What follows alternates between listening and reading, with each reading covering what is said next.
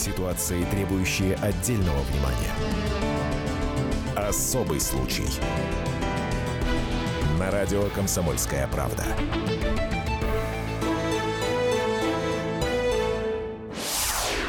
Мужик попытался подняться, но Гена пробил ему мощнейшую подачу прямо в лицо. Голова Люмпена отскочила, словно мячик, однако он продолжил попытки встать. Раз, два. Нога в новеньких белых кроссовках впечатала голову противника в асфальт. Он еще продолжал шевелиться и пытаться что-то сделать, но третий удар успокоил клиента окончательно. В этот же момент Иван нанес серию уколов ножом в область почек, а Тимофей твердой рукой загнал клинок в шею умирающему. Все действие едва ли заняло больше 10 секунд. Спустя пару часов наши герои уже расслаблялись в отличной бане. Вы только что слышали текст поста из соцсети. Его выложил на своей странице Семен Ермолинский, торговец холодным оружием. Это было в 2011 году. Парню тогда было всего 24 года.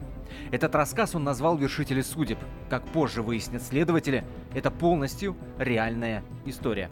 Семен так описал одно из преступлений своей банды. Ума хватило лишь изменить имена действующих лиц. Например, себя он назвал Геной. В 2012 году, то есть год спустя, десятерых подельников Семена Ермолинского арестовали. На счету группировки на тот момент было уже 16 убийств. Они считали себя санитарами каменных джунглей, расправлялись с гастарбайтерами, сутенерами, наркоторговцами. Единственный из этой банды, кого не арестовали до сих пор это Семен Ермолинский. За информацию о том, где он сейчас находится, полиция дает 1 миллион рублей, и наши корреспонденты ищут опасного преступника. Чтобы поймать убийцу-беглеца, журналисты комсомолки обратились за помощью к его сообщнику, маньяку. Где находится один из самых опасных преступников России, что об этом нам рассказал его подельник, узнаете сегодня. Это особый случай в студии Антона Росланов. Об этом нельзя не говорить. Особый случай. И на связи с нашей студией те самые корреспонденты «Комсомольской правды» из Екатеринбурга, которые, собственно, с маньяком повстречались, чтобы найти другого маньяка.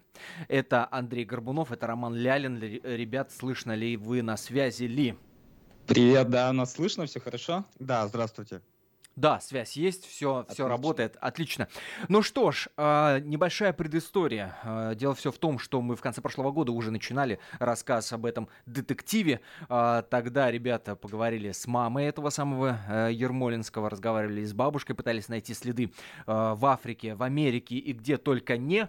И после того самого эфира, как я понимаю, мама Ермолинского с вами связалась. Да-да, она написала нам ВКонтакте с э, другой странички, с фейковой. Сказала, ну, удачи вам, ребята, в поисках, и пять смайликов отправила. А, ну, с чего ты взял, удачи, что это была то... именно она?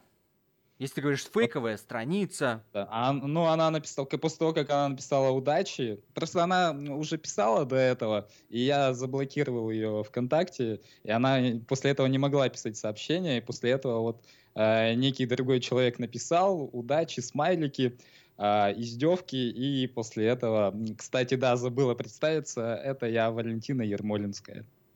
Ну что ж, удачи, я думаю, что вам сопутствует, и мы это узнаем сегодня, тем более, что вы пообщались с подельником Ермолинского, и он-то вам рассказал, где он находится. Об этом, естественно, мы нашим радиослушателям расскажем, но прежде топ-5 самых разыскиваемых преступников э, в России – Чуть попозже мы э, услышим эту справку, специально для наших радиослушателей подготовленную.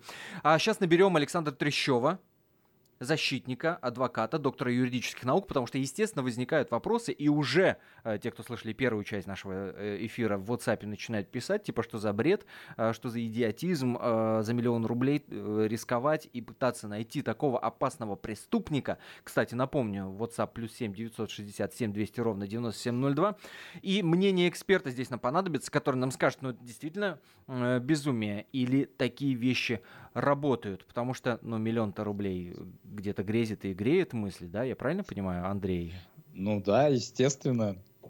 Ну нет, тут же еще и помощь, конечно же, правоохранительным органам, но и совместили приятное с полезным. Если поймаем, то миллион рублей по 500 тысяч на дороге не валяются.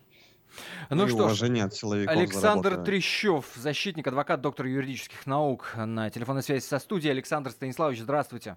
Добрый день. А, как вы относитесь вот к такой вот, ну, скажем, волонтерской помощи?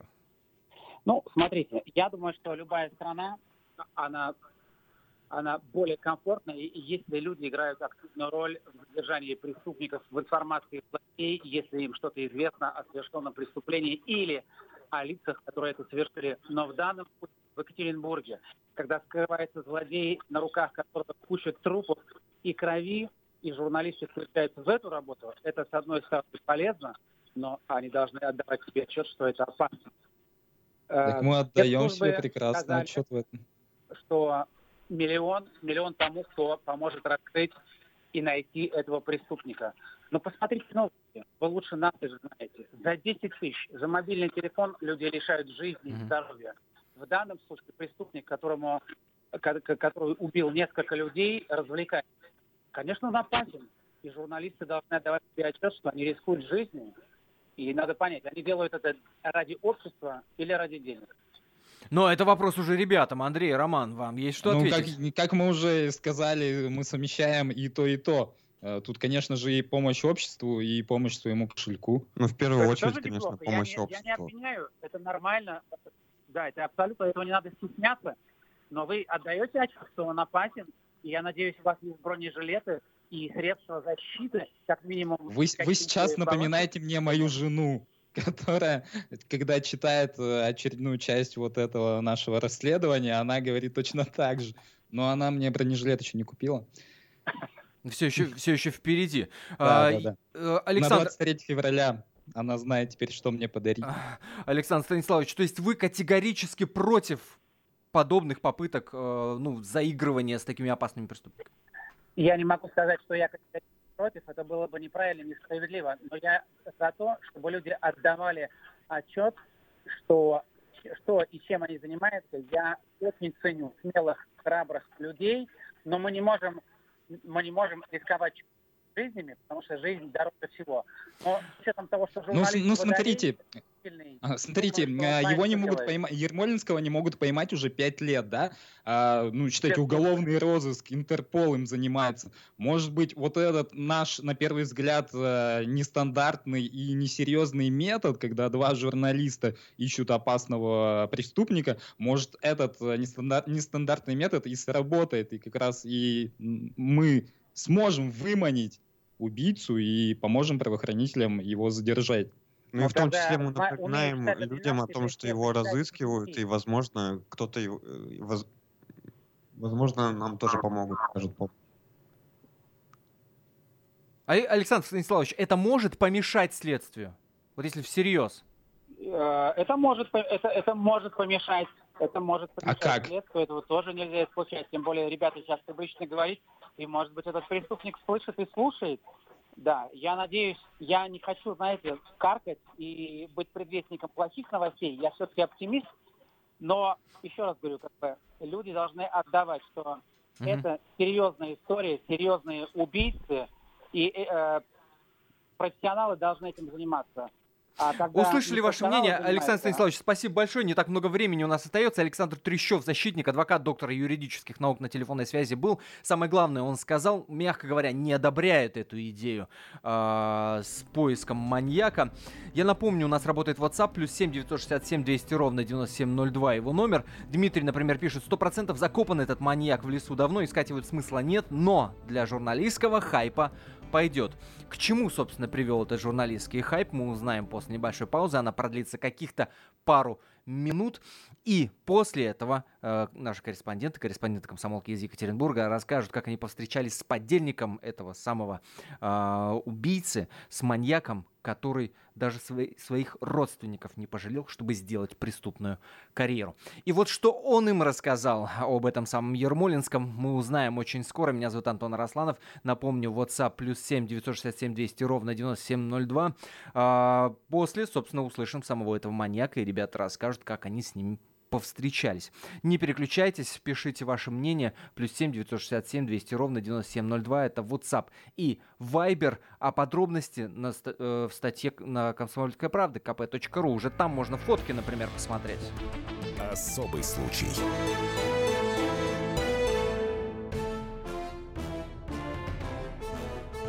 Товарищи солдаты и офицеры российской армии. Полковник Баронец разрешает обратиться. Звоните и задавайте накопившиеся вопросы. Угроза НАТО, жилье для военнослужащих и перевооружение России. Обо всем этом Виктор Баронец знает лучше других. Программу «Военное ревю» слушайте по будням в 11 утра и в 5 вечера по московскому времени.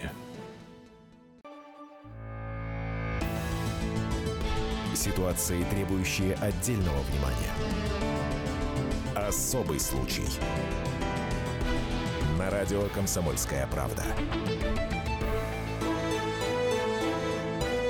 В студии Антон Арасланов продолжаем разбираться с этим особым случаем. Корреспонденты «Комсомольской правды» идут по следу опасного преступника, э, и за, который, за поимку которого э, обещается награда в миллион рублей. Э, не столько корысти ради, как мы только что выяснили, хотя здесь я ставлю большое многоточие.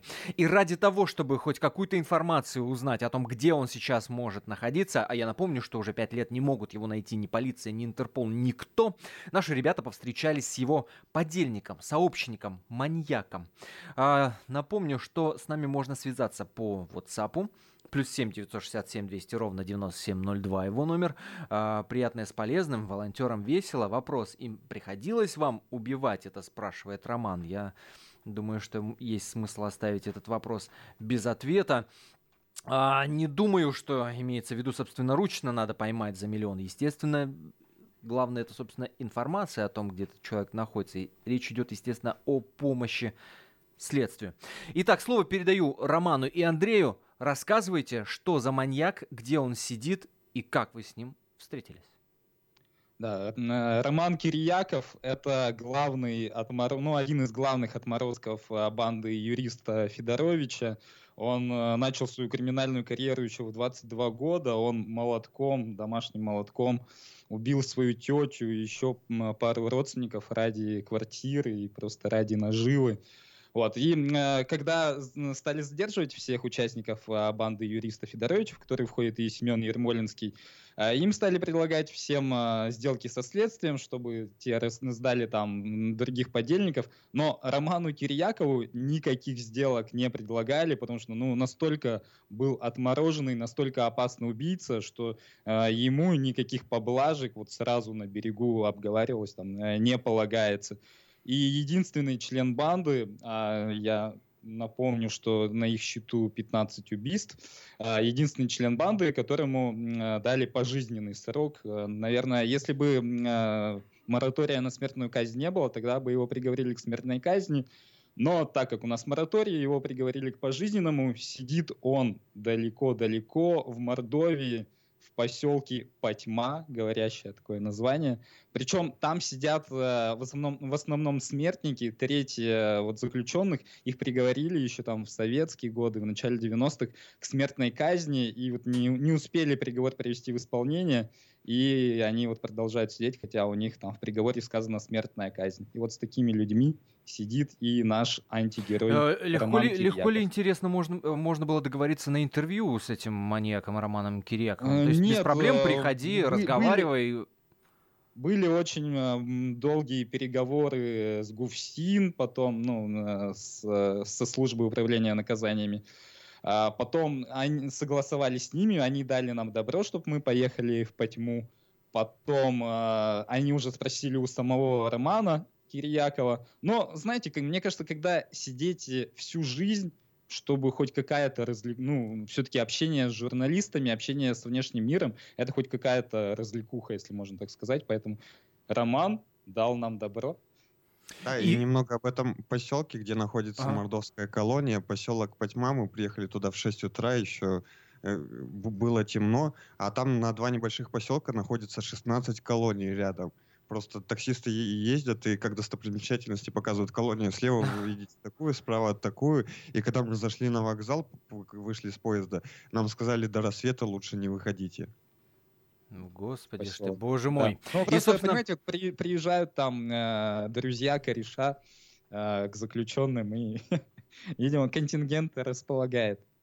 А, ну, я нет, зачитаю... Ну, самом деле, я, вышли, э, Ром, Андрей, я зачитаю мнение нашего слушателя. Михаил его зовут. А, в WhatsApp он вам, собственно, адресует сообщение. Самостоятельное расследование может быть эффективным э, нестандартными подходами, но для преступников волонтеры открыты, и они должны понимать свою ответственность перед близкими. За сотрудниками полиции стоит государство, а за ребятами просто энтузиазм. Будьте осторожны. Собственно, ну вот. Я надеюсь, что за нами государство тоже все-таки стоит.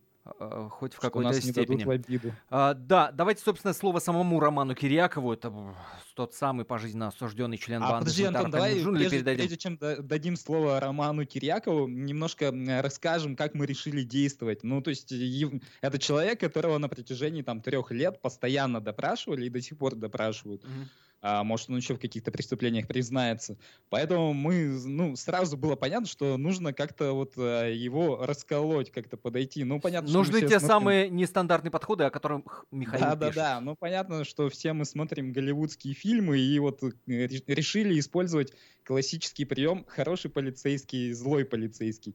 То есть я э, начал разговор, ну как у вас там дела, там обижают, не обижают, а кормят хотя бы хорошо. Вот, ну, то есть э, попытался его расположить к себе, а Рома сразу, сразу начал, ага, убивал, да, да ты вообще негодяй, злодей. Да, каждый раз он пытался отойти от темы, но мы его все равно возвращали к теме и пытали. И в итоге ну, он таки... Словесно. И в итоге он рассказал, где может скрываться а, Ермолинский. Об этом мы обязательно услышим. Но прежде Роман Кириаков вот что рассказал, от, собственно, Андрею Горбунову и Роману Лялину о своей жизни в тюрьме. Ну, каково осознавать, что всю жизнь придется провести за решеткой? Тяжело.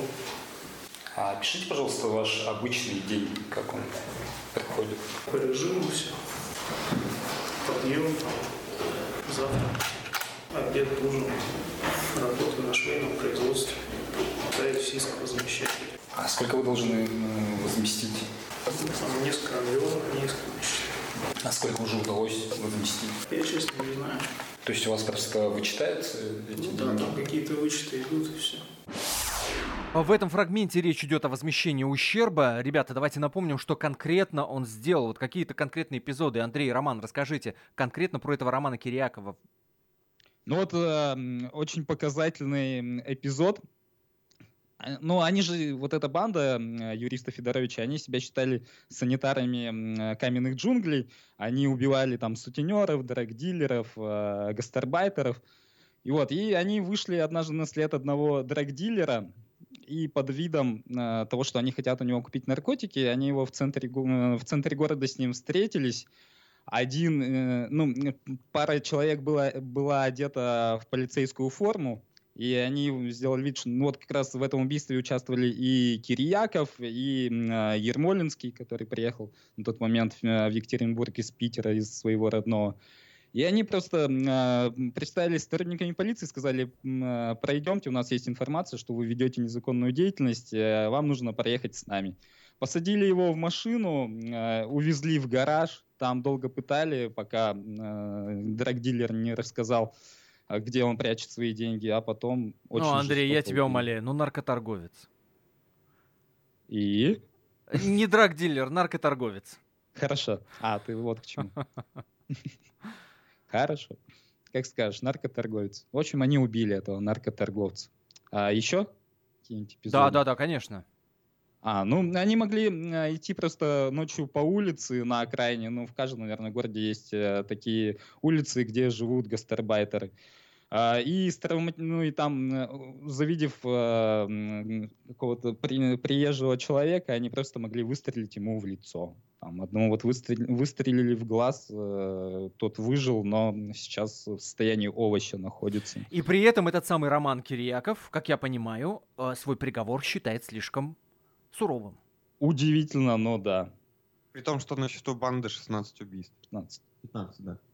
А вот интересно, как родственники к этому относятся, и тем более мама, об этом тоже шла речь в этом самом интервью с этим маньяком.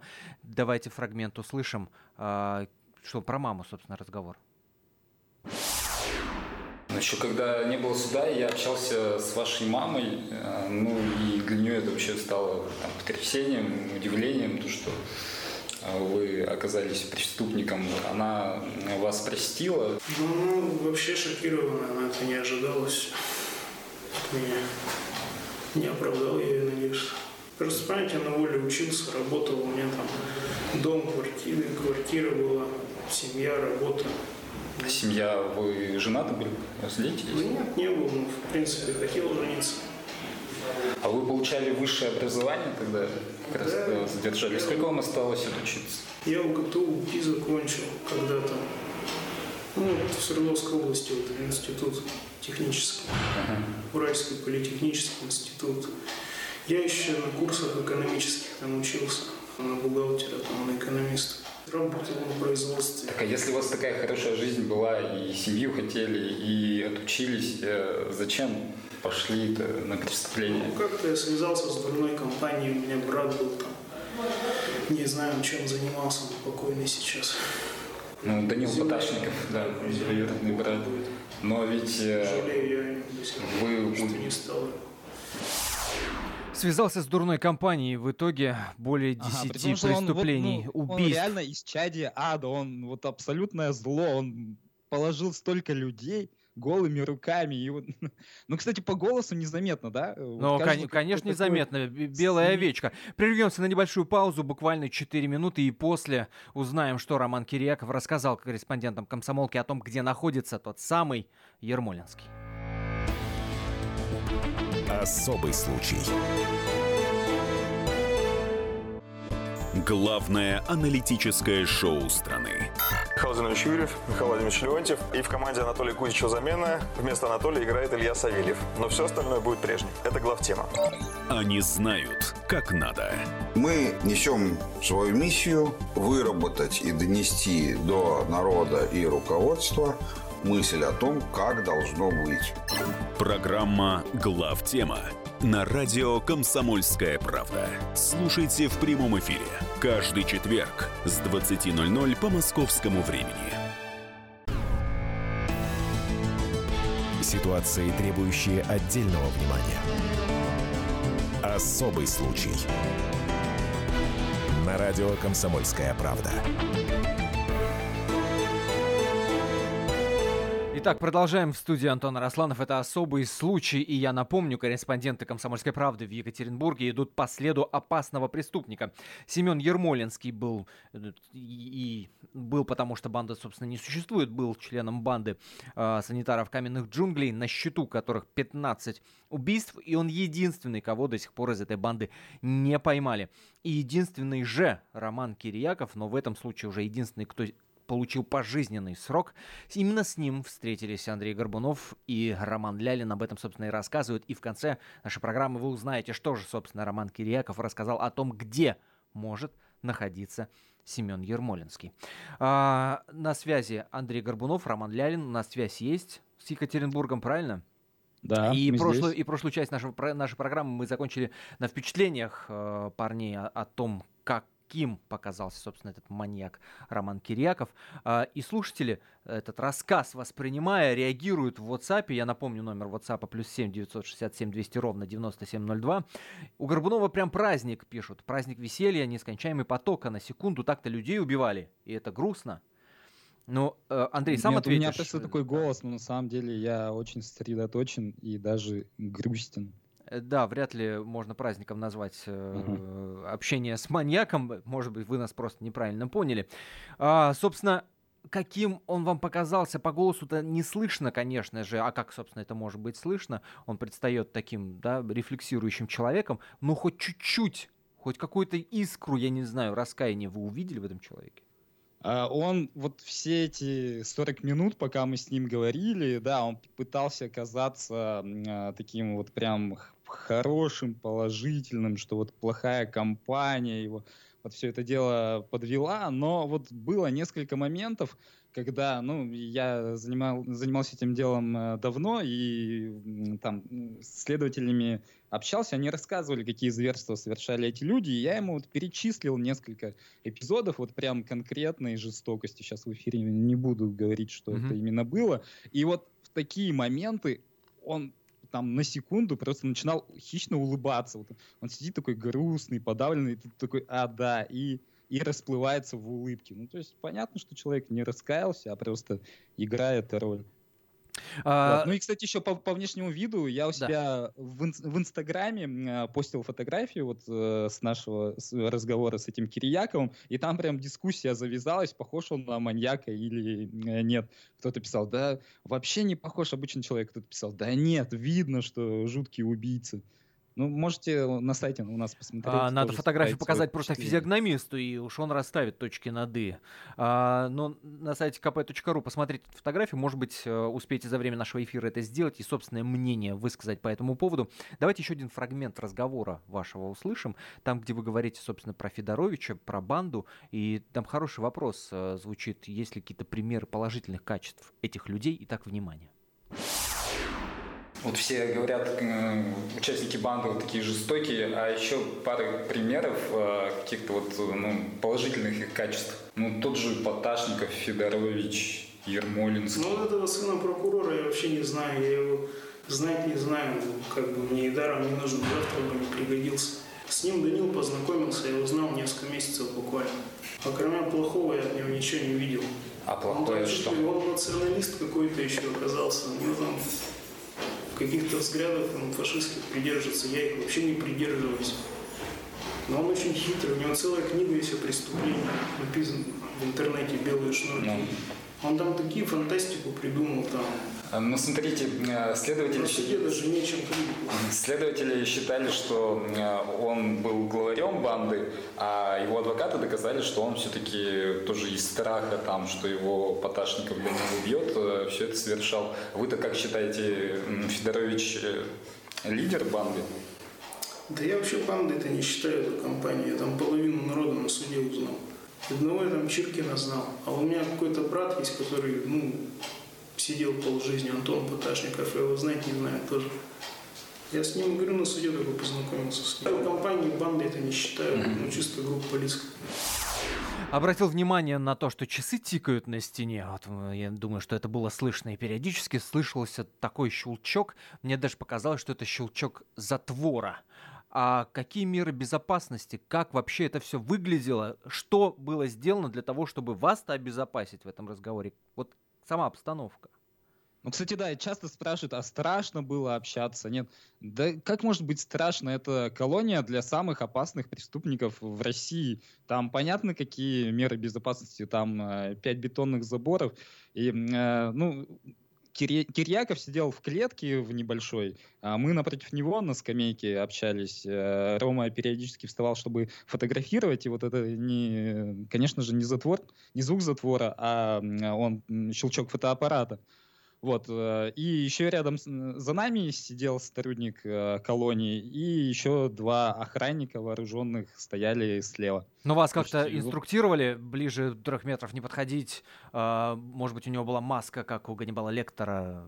Не знаю. Ну да, мы себе так все это и рисовали, конечно, но на самом ну и э, я думал, да, наверное, на каком-то расстоянии можно будет сесть. Ну и там специ... специальная скамеечка была, да, э, в метрах трех, наверное, от Кирьякова, от его клетки. Но я попросил, э, мы спросили, а можно стулья поставить прямо к решетке, чтобы, ну, как ну, визуальный контакт все-таки более естественный был, да, и нам разрешили, то есть мы вот сидели прямо рядом. Но когда мы ехали в колонию, у нас все-таки были мысли, что он может взять какую-нибудь заточку, ведь ему ничего не мешает напасть на нас, потому что он и так уже приговорен к пожизненному сроку. Но Хуже-то не будет. Но ни, ни, никаких э, в вашу сторону выпадов вы, естественно, не Не, не, это всего лишь наша паранойя была. А, давайте еще один фрагмент разговора с Романом Кирияковым, пожизненно осужденным членом банды санитаров каменных джунглей, услышим. Собственно, интересовало, естественно, а, Андрея и Романа, собственно, Ермолинский. Именно его же а, пытаемся найти. И вот да. фрагмент Просто разговора... Вот все эти предыдущие разговоры, это, так сказать, прелюдия была, чтобы разговорить человека, чтобы он как-то расслабился немножко и стал более словоохотливым. Итак, что же Роман Кириаков про Ермолинского говорит? С вами тогда еще был э, Семен Ермолинский из Питера. Приехал э, боец с ножевым боем. А как он там оказался? Да я не знаю даже. Ну, он в гости к Федоровичу, наверное, приехал. Я увидел-то там раза два, может.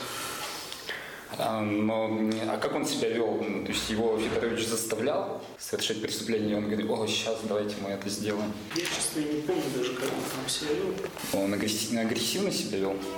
Да не знаю. Но он удары наносил, пинал, ножевые. Ну, ударил там, может, ногами, там, руками несколько раз. Тоже там присутствовал. Там несколько человек присутствовали. А что-то можете о Ермолинском вспомнить? Не знаю, как-то не особо интересно. Может, говорить пытался. Просто его мама считает, что его подставили. Вот, а вы-то как сами считаете, подставили его? Я не знаю, он просто в гости приехал, по-моему, к Федоровичу. И потом его как-то уже втянули в это все, что он там оказался на убийстве этого Полянского.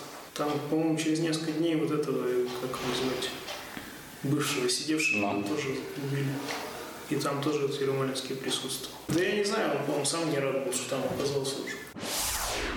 Киряков говорит о неком убийстве Полянского. Что это за эпизод? Это вот как раз то, что я рассказывал, когда наркоторговец э, приехал на встречу, его под видом полицейских арестовали и забрали в гараж. А якобы Федорович, если я ничего не путаю, э, у него кто-то из родственников как раз от э, наркотиков пострадал и якобы... Нет, нет, это у Ермолинского. У Ермолинского. И Да, поэтому у него был Кир- такой Кирьяков пунктик, говорит, да? что да, у Ермолинского пострадала сестра, ее подсадили на наркотики, и поэтому Ермолинский так по-зверски себя повел с этим наркоторговцем. А, плюс 7 Ну, там- 967 ну, 200 там ровно вот 9702. Это действительно WhatsApp, я напомню. Произошло, как они с ним расправились. Да, это там очень были жестко. жестокие пытки, и Кирьяков вот оправдывает тем, что Ермо- э, родственники Ермолинского пострадали от наркоторговли, и поэтому он решил... И причем вот наш разговор про Ермолинского с Кирьяковым начался, вот, вот сейчас слышали, да? Да он там вообще ни при чем. И потом я начинаю перечислять вот все эпизоды, что он сделал, и тот вот это его улыбочка э, замечательная. Ну да, да, на самом деле. И вот и в итоге его выводим на то, что Ермолинский реально опасный человек. Мгм. А, Собственно, давайте еще один фрагмент услышим про то, каким человеком был, собственно, Ермолинский, вот что Роман Кирьяков рассказал. Единственный, кого еще не задержали, поэтому э, интересно вот, вообще, что за человек. Торговал одеждой Торштайна, закупал где-то в Германии. Вот об этом рассказывал. Ну, Что-то там за фехтование рассказывал. Какой-то там, ну, занимался фехтованием или спорт ножом, там чем-то. А про путешествия Про что-то футбол говорит? Что-то рассказывал. Про Что путешествия. Про путешествия? Да, не знаю. Про друзей за границей. Он, по-моему, ножи коллекционировал так же, как Федорович. Ну, У него какие-то ножи кукри были. Вот он рассказывал, откуда ты привез. Откуда? То ли с Таиланда, то ли с Сингапура. То есть у него там приятели? У него много приятелей.